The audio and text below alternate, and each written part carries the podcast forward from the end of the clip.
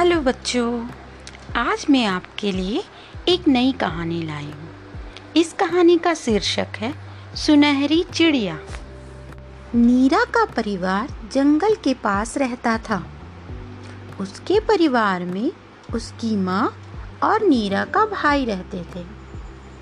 उनकी घरेलू स्थिति बिल्कुल अच्छी नहीं थी। उन्हें मुश्किल से दो समय का खाना ही मिल पाता था। नीरा जंगल में लकड़ियाँ लेने जाती थी। एक दिन वह लकड़ी लेकर आ रही थी तो उसने देखा कि एक सुनहरी चिड़िया घायल होकर रास्ते में पड़ी थी। नीरा ने उसे उठाया और जंगल की औषधियों से उसके जख्म पर दवाई लगाई और उसने एक पेड़ पर उसे सुरक्षित जगह पर रख दिया। नीरा दूसरे दिन जंगल गई। तो उसके लिए कुछ दाने और पानी के साथ लेके गई। उसने चिड़िया को दाना और पानी दिया। इस तरह पाँच दिनों तक नीरा ने उसकी देखभाल किया। छठवें दिन जब नीरा सुनहरी चिड़िया के पास पहुँची तो उसने नीरा से कहा, तुमने मेरा बहुत ध्यान रखा है। अब मैं बिल्कुल ठीक हूँ। अब से हम मित्र हैं। ये एक सोने का सिक्का रखो और हर रोज यहीं पर मुझसे मिलना। यह कहकर सुनहरी चिड़िया उड़ गई। नीरा ने घर आकर माँ को सारी बात बताई। माँ बहुत खुश हो गई।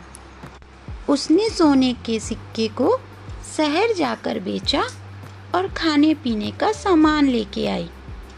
अब नीरा रोज सुनहरी चिड़िया से मिलती और सुनहरी चिड़िया उसे सोने के सिक्के देती। इस तरह से उनकी स्थिति सुधरने लगी। नीरा के भाई ने एक दिन सोचा, अगर किसी दिन सुनहरी चिड़िया नहीं आएगी तो हम फिर से गरीब हो जाएँगे।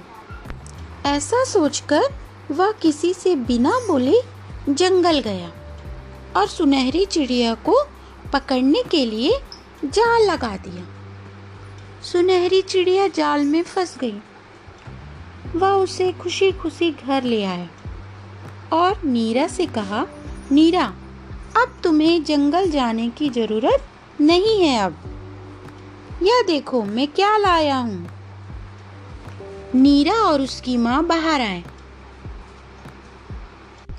नीरा जाल में सुनहरी चिड़िया को देखकर बहुत ही दुखी हुई। उसने भाई को उसे आज़ाद करने को बोला। आज़ाद होने पर सुनहरी चिड़िया ने कहा, नीरा, अब मैं तुमसे नहीं मिल पाऊँगी। तुम्हारे भाई ने लालच में आकर मुझे कैद किया है।